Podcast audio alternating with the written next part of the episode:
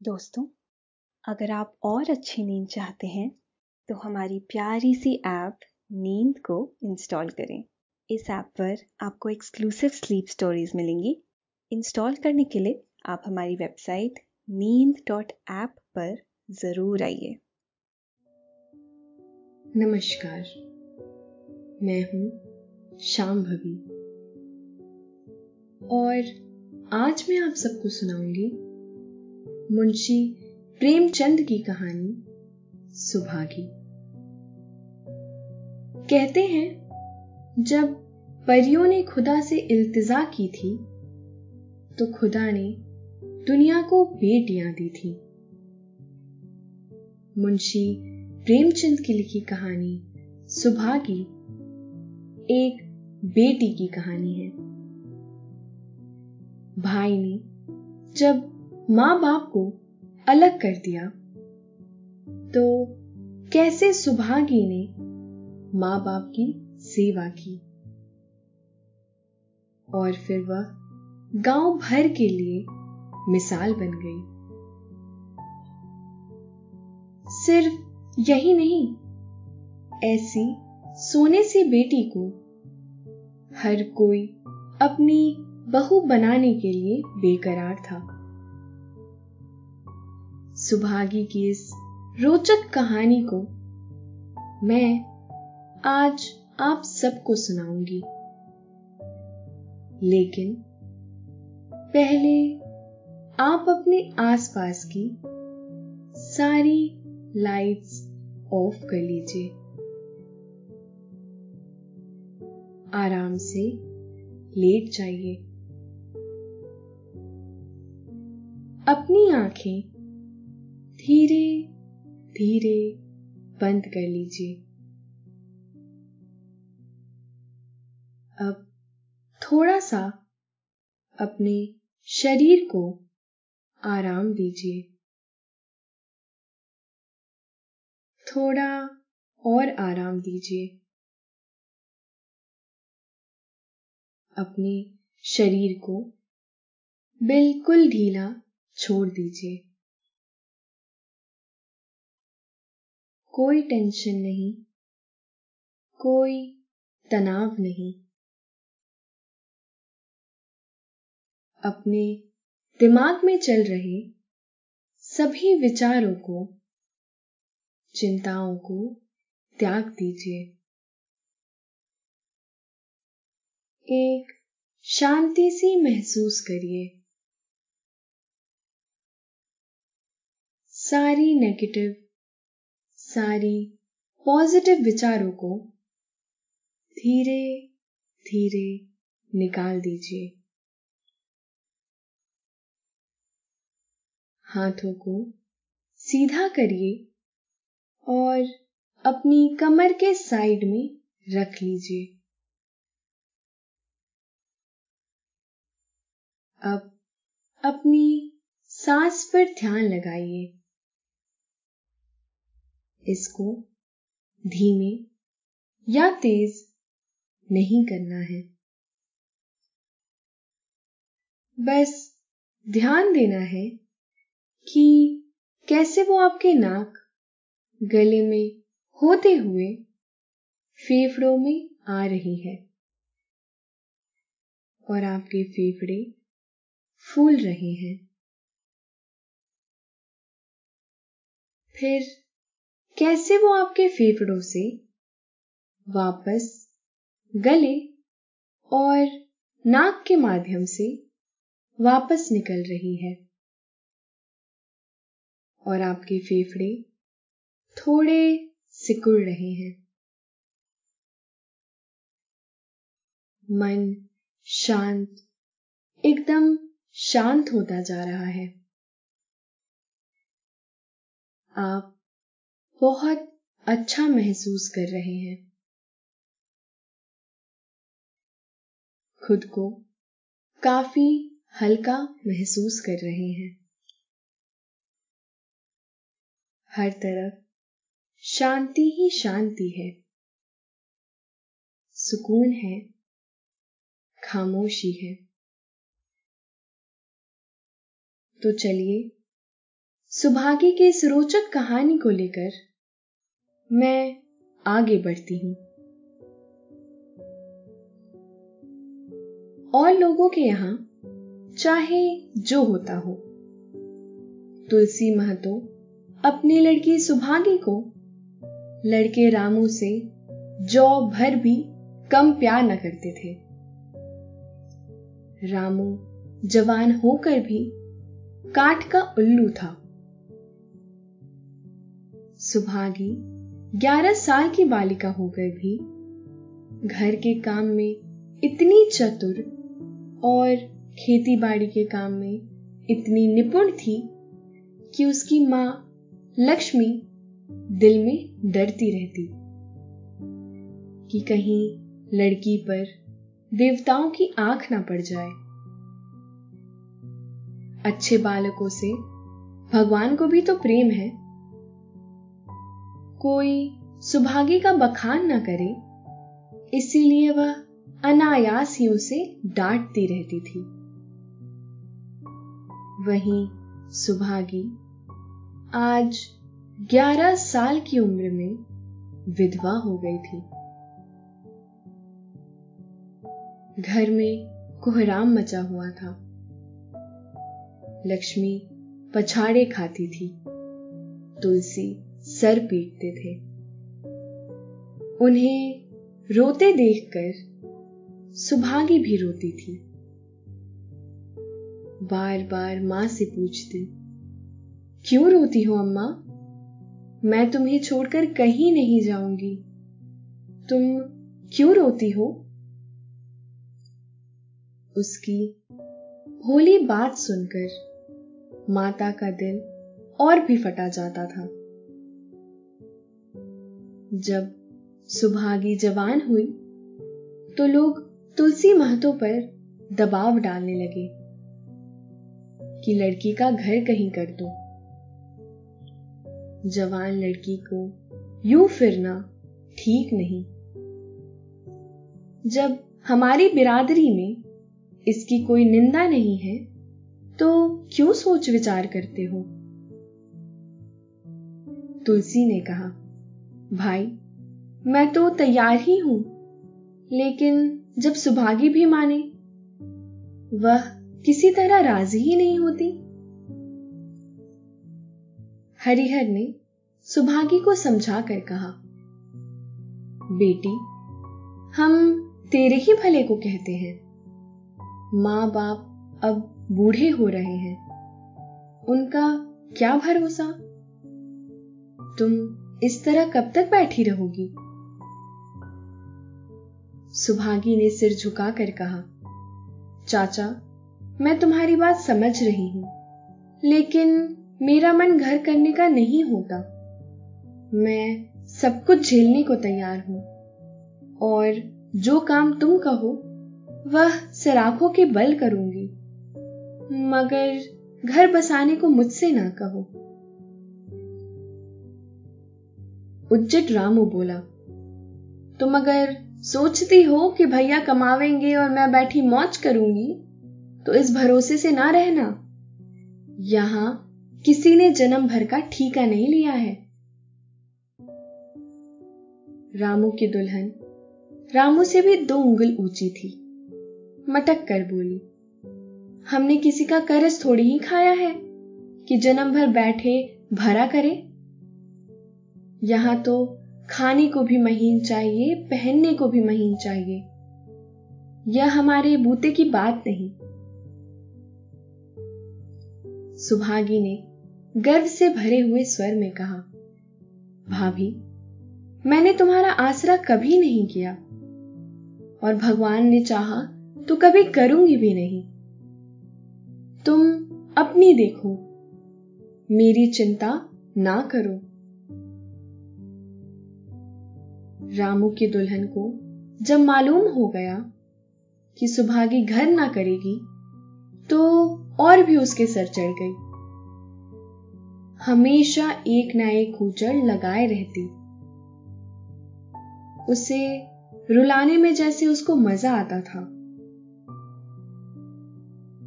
वह बेचारी पहर रात से उठकर कूटने पीसने में लग जाती। चौका बर्तन करती, गोबर पाथती फिर खेत में काम करने चली जाती। दोपहर को आकर जल्दी जल्दी खाना पकाकर सबको खिलाती। रात को कभी माँ के सर में तेल डालती तो कभी उसके दे दबाती। जहाँ तक अपना बस चलता, माँ बाप को कोई काम ना करने देती। हाँ, लेकिन भाई को ना रोकती। सोचती, यह तो जवान आदमी है। यह काम ना करेंगे तो गृहस्थी कैसे चलेगी? मगर रामू को यह बुरा लगता। अम्मा और दादा को तिनका तक नहीं उठाने देती और मुझे पीसना चाहती है। यहाँ तक कि एक दिन वह जामे से बाहर हो गया। सुभागी से बोला, अगर उन लोगों का बड़ा मोह है तो क्यों नहीं अलग लेकर रहती हो? तब सेवा करो तो मालूम हो कि सेवा कड़वी लगती है कि मीठी। दूसरों के बल पर वाह वाहवाही लेना आसान है। बहादुर वह है जो अपने बल पर काम करे। सुभागी ने तो कुछ जवाब ना दिया। बात बढ़ जाने का भय था।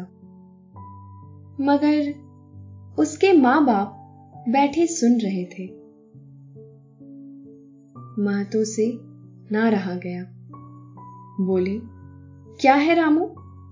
उस गरीबन से क्यों लड़ते हो? रामू पास आकर बोला, तुम क्यों बीच में कूद रहे हो? मैं तो उसको कह रहा हूँ ना। तुलसी ने कहा, जब तक मैं जीता हूँ, तुम उसे कुछ नहीं कह सकते। मेरे पीछे जो चाहे करना। बेचारी का घर में रहना मुश्किल कर दिया है तुमने।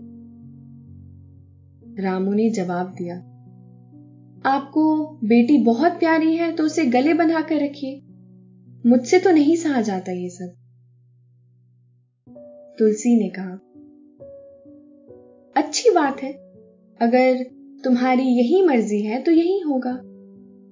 मैं कल गाँव के आदमियों को बुलाकर बंटवारा कर दूँगा। तुम चाहे छूट जाओ सुभागी नहीं छूटेगी। रात को तुलसी लेटे तो वह पुरानी बात याद आई। जब रामू के जन्मोत्सव में उन्होंने रुपए कर्ज लेकर जलसा किया था। और सुभागी पैदा हुई तो घर में रुपए रहते हुए भी उन्होंने एक कौड़ी ना खर्च की। पुत्र को रत्न समझा था और पुत्री को पूर्व जन्म के पापों का दंड। वह रत्न कितना कठोर निकला और यह दंड कितना मंगलमय। दूसरे दिन, महतो ने गाँव के आदमियों को जमा करके कहा, पंचो, अब रामू का और मेरा एक घर में निबाह नहीं हो सकता। मैं चाहता हूँ कि तुम लोग इंसाफ से जो कुछ मुझे दे दो, वह लेकर मैं अलग हो जाऊँ। रात दिन की किचकिच, अब मुझे अच्छी नहीं लगती। गाँव के मुख्तार बाबू सज्जन सिंह बड़े सज्जन पुरुष थे। उन्होंने रामू को बुलाकर पूछा, क्यों जी, तुम अपने माँ बाप से अलग रहना चाहते हो? तुम्हें शर्म नहीं है क्या कि औरत के कहने से माँ बाप को अलग किए दे रहे हो? राम राम रामू ने ठिठाई के साथ कहा, जब एक घर में गुजारा ना हो तो अलग हो जाना ही अच्छा है। सज्जन सिंह ने कहा, तुमको एक में क्या कष्ट होता है? रामू ने कहा, एक बात हो तो बताओ ना। सज्जन सिंह ने पूछा, कुछ तो बतलाओ। रामू बोला, साहब एक में मेरा इनके साथ निबाह नहीं होगा। बस मैं और कुछ नहीं जानता। यह कहता हुआ रामू वहाँ से चलता बना। तुलसी ने कहा, देख लिया? आप लोगों ने इसका मिजाज? आप चाहे चार हिस्सों में तीन हिस्से उसे दे दे, पर अब मैं इस दुष्ट के साथ नहीं रह पाऊँगा। सहसा सुभागी आकर बोली, दादा, यह सब बाट बखरा मेरे ही कारण तो हो रहा है। मुझे क्यों नहीं अलग कर देते? मैं मेहनत मजूरी करके अपना पेट पाल लूँगी। तुम्हारी सेवा करती रहूँगी। घर का बारह बाट होते मुझसे नहीं देखा जाता। मैं अपने माथे यह कलंक नहीं लेना चाहती। तुलसी ने कहा, बेटी, हम तुझे नहीं छोड़ेंगे। चाहे संसार छूट जाए। रामू का मैं मुँह नहीं देखना चाहता। उसके साथ रहना तो बहुत दूर की बात है। रामू की दुल्हन बोली, तुम किसी का मुँह नहीं देखना चाहते तो हम भी तुम्हारी पूजा करने को व्याकुल नहीं हैं? महतो दांत पीसते हुए उठे कि बहू को मारे। मगर लोगों ने पकड़ लिया। बंटवारा होते ही महतो और लक्ष्मी को मानो पेंशन मिल गई। पहले तो दोनों सारे दिन सुभागी के मना करने पर भी कुछ ना कुछ करते ही रहते थे। पर अब उन्हें पूरा विश्राम था। पहले दोनों दूध घी को तरसते थे। सुभागी ने कुछ रुपए बचाकर एक भैंस ले ली। बूढ़े आदमियों की जान तो उनका भोजन ही है। गाँव में जहाँ देखो, सबके मुँह से सिर्फ़ सुभागी की तारीफ़ ही निकल रही थी। लड़की नहीं, देवी है। दो मर्दों का काम भी करती है। उस पर माँ बाप की सेवा भी किए जाती है। सज्जन सिंह तो कहते, यह उस जन्म की देवी है, देवी। मगर शायद महतो को यह सुख बहुत दिन तक भोगना नहीं लिखा था। सात, आठ दिन से महतो को ज़ोर का ज्वर चढ़ा हुआ था। लक्ष्मी पास बैठी रो रही थी। सुभागी पानी लिए खड़ी थी। अभी एक क्षण पहले महतो ने पानी मांगा था। पर जब तक वह पानी लावे, उनका जी डूब गया और हाथ पाँव ठंडे हो गए। सुभागी उनकी यह दशा देखते ही रामू के घर गई और बोली, भैया, चलो, देखो आज दादा ना जाने कैसे हुए जा रहे हैं। सात दिन से ज्वर नहीं उतरा। रामू ने चारपाई पर लेटे लेटे कहा तो क्या मैं डॉक्टर हकीम हूँ कि देखने चलूँ? जब तक अच्छे थे, तब तक तो तुम उनके गले का हार बनी हुई थी। अब जब मरने लगे तो मुझे बुलाने आई हो। उसी वक्त उसकी दुल्हन अंदर से निकल आई और सुभागी से पूछा, दादा को क्या हुआ है दीदी? सुभागी के पहले रामू बोल उठा, हुआ क्या है? अभी कोई मरे थोड़ी जा रहे हैं वो? सुभागी ने फिर उससे कुछ ना कहा। सीधे सज्जन सिंह के पास गई। उसके जाने के बाद रामू हंसकर स्त्री से बोला, त्रिया चरित्र इसी को कहते हैं। पत्नी ने कहा, इसमें त्रिया चरित्र की कौन सी बात है? चले क्यों नहीं जाते? रामू ने कहा, मैं नहीं जाने वाला। जैसे उसे लेकर अलग हुए थे वैसे उसे लेकर रहे।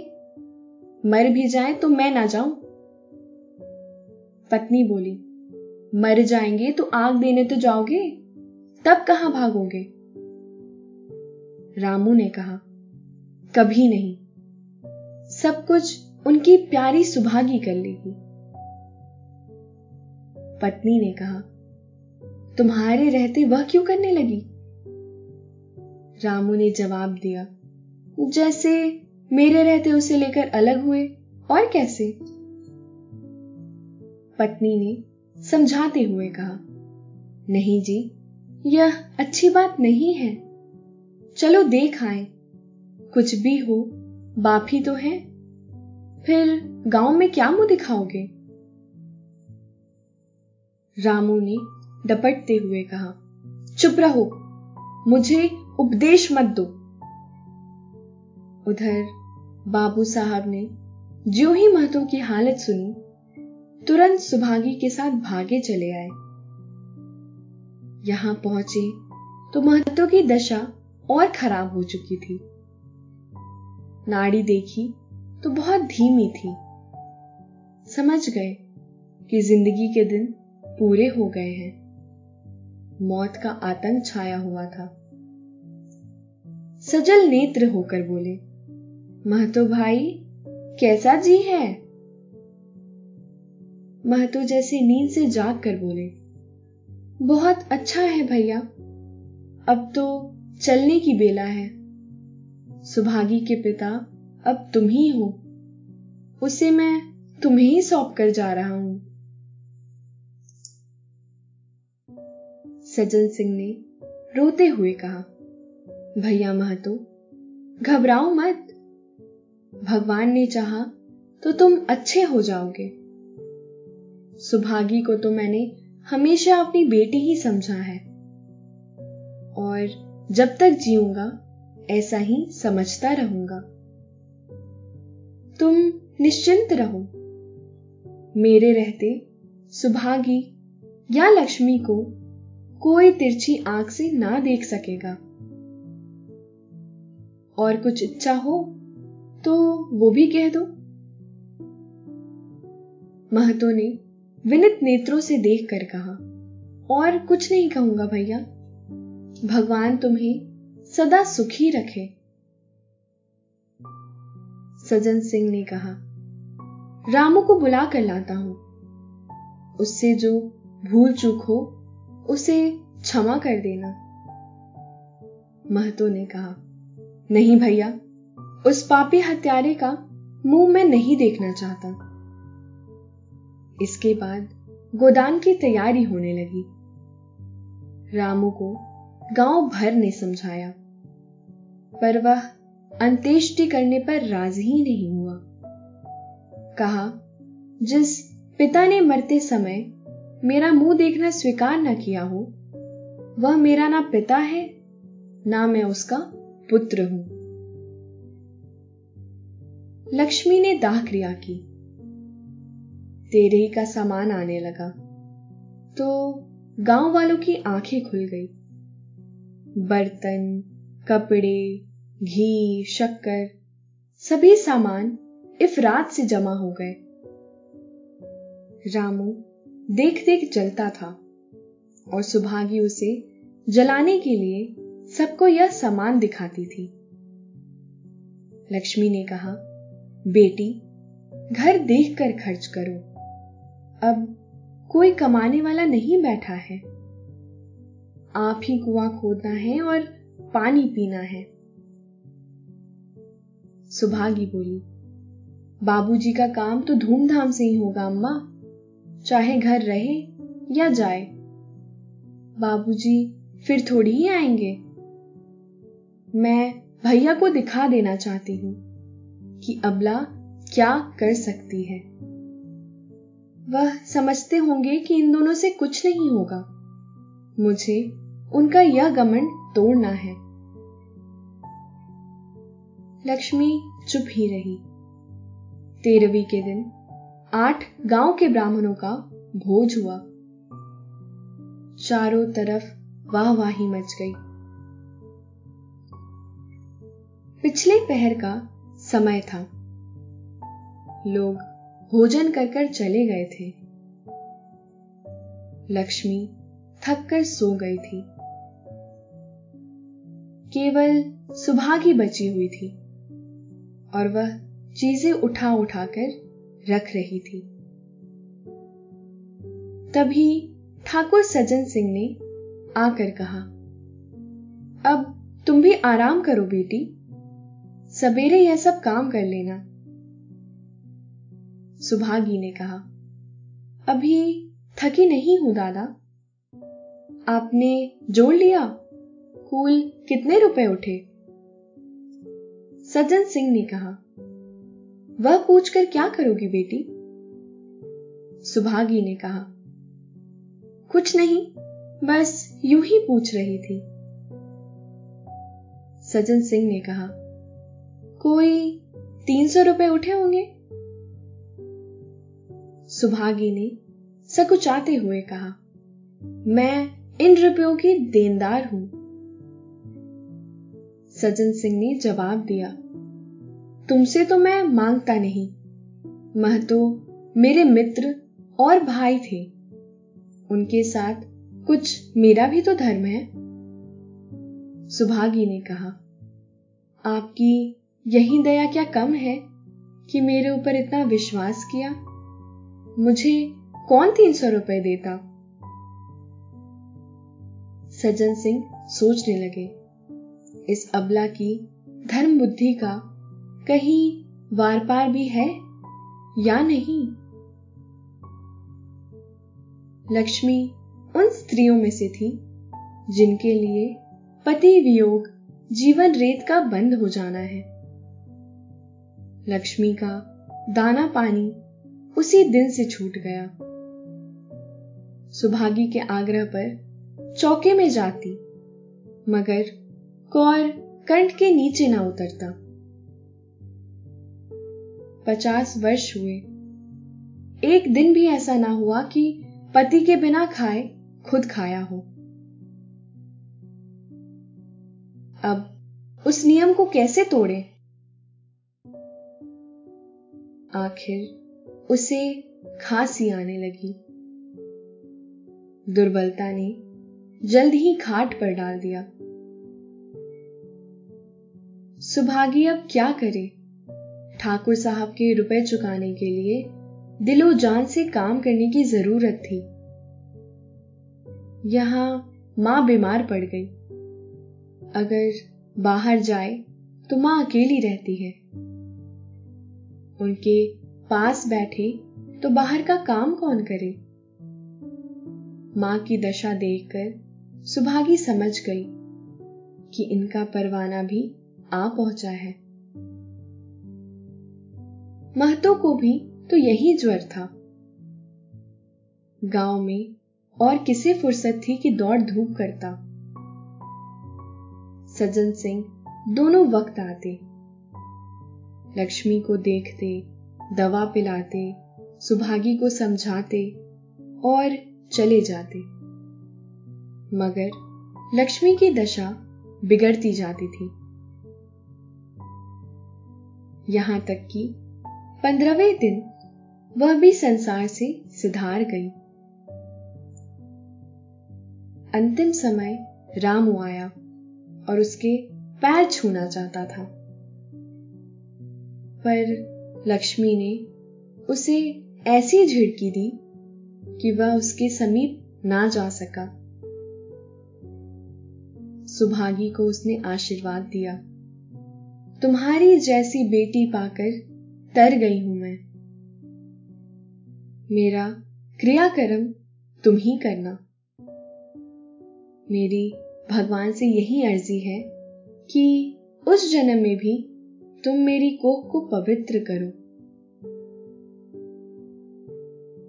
माता के देहांत के बाद, सुभागी के जीवन का केवल एक लक्ष्य रह गया। सज्जन सिंह के रुपए चुकाना।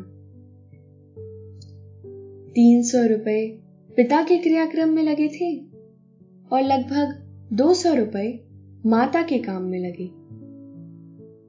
पाँच सौ रुपए का ऋण था। और उसकी अकेली जान। मगर वह हिम्मत ना हारती थी।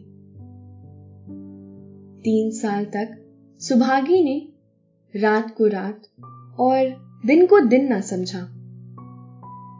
उसकी कार्य शक्ति और पौरुष देखकर लोग दांतों तले उंगली दबाते थे। दिन भर खेती बाड़ी का काम करने के बाद वह रात को चार चार पसेरी आटा पीस डालती।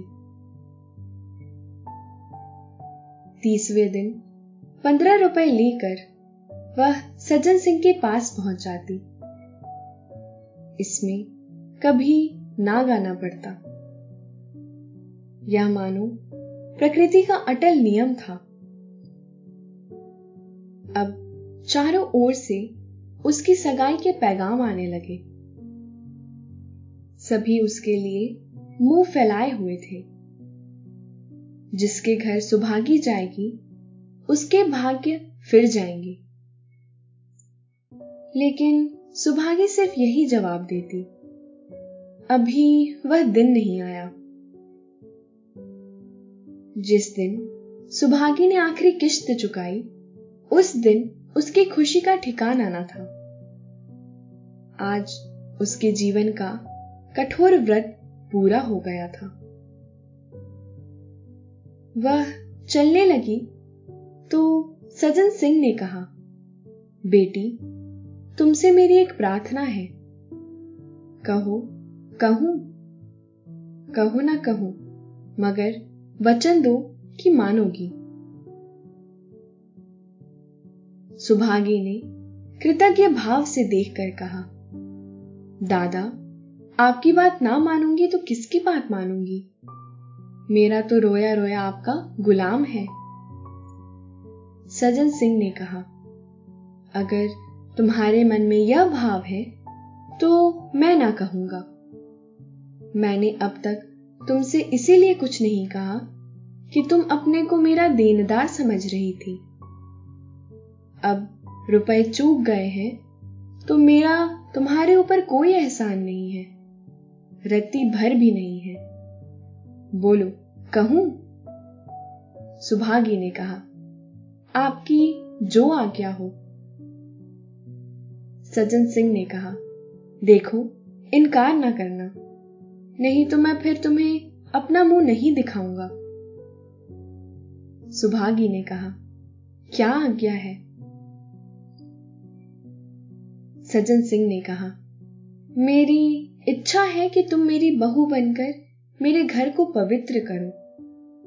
मैं जात पात का कायल हूँ, मगर तुमने मेरे सारे बंधन तोड़ दिए। मेरा लड़का तुम्हारे नाम का पुजारी है। तुमने उसे बारहा देखा है। बोलो, मंजूर करती हो? सुभागी ने कहा, दादा इतना सम्मान पाकर पागल ही हो जाऊँगी मैं। सज्जन सिंह ने कहा, तुम्हारा सम्मान भगवान कर रहे हैं बेटी। तुम साक्षात भगवती का अवतार हो। सुभागी ने कहा, मैं तो आपको अपना पिता समझती हूँ। आप जो कुछ करेंगे, मेरे भले के लिए ही करेंगे। आपके हुक्म को कैसे इनकार कर सकती हूँ?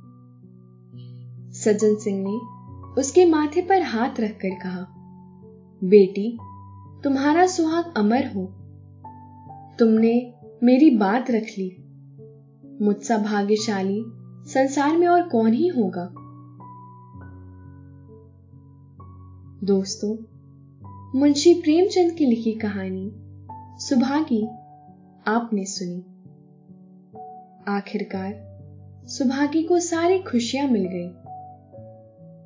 अब आपके सोने का समय हो गया है। आप आराम से बिस्तर पर लेटे हुए हैं। आपकी आँखें बंद हैं। धीरे धीरे नींद आपको अपनी आगोश में समेट रही है। आप पर नींद की खुमारी छाती जा रही है।